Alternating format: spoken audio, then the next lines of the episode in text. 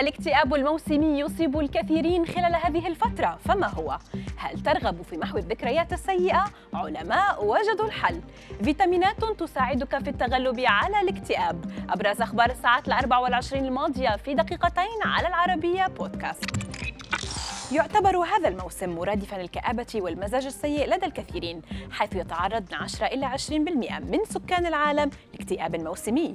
وهو ما توصل إليه الباحثون يفيد بأن السبب الرئيسي يرجع إلى قلة الضوء حيث يؤثر ذلك على الساعات البيولوجية الداخلية التي تنظم العديد من وظائف الجسم من خلال دورات مثل اليقظة واليوم وإنتاج بعض الهرمونات. وتتشابه أعراض هذا النوع مع أعراض الاكتئاب المرضي العادي. تواصل الأجهزة الصحية في الأردن أخذ العينات من مصادر المياه والمطاعم والمخابز لتحديد مصدر جرثومة شجيلة التي أصابت أكثر من 90 شخص وجميعهم بحالة حسنة. هذه الجرثومة تنتقل من خلال الماء أو الغذاء أو اللمس وأكد مساعد الأمين العام للرعاية الصحية الأولية في وزارة الصحة الدكتور غازي شركس على أن عدد الإصابات تحت السيطرة وأغلب الحالات غادرت المستشفى. الجرثومة شديدة العدوى تعد فئة الأطفال وكبار السن الأكثر احتمالية للإصابة بها والتي في الغالب يتم الشفاء منها بعد مرور ثلاثة أيام من الإصابة. من منا لا يرغب في محو المواقف السيئة والمحطات السيئة والحزينة التي مر بها وظلت حبيسة ذكرياته.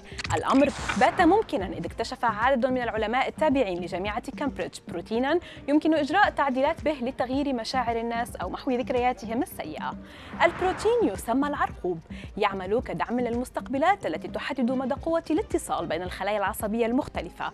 ونتيجة لذلك فإن حدوث أي تدهور في هذا البروتين قد يساعد في محو وتعديل بعض الذكريات. الحياة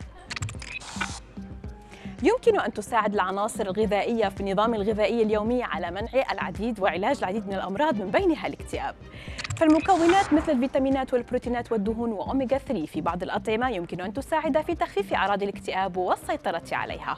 ومن هذه الفيتامينات التي تساعد في الوقاية أو علاج بعض أعراض الاكتئاب بشكل طبيعي فيتامين دي المتوفر في صفار البيض والجبن واللحم البقري والبرتقال والأسماك وحليب الصويا وفيتامين بي 6 المتوفر في الدجاج والأسماك وخبز القمح الكامل والفاصوليا والبيض والخضروات.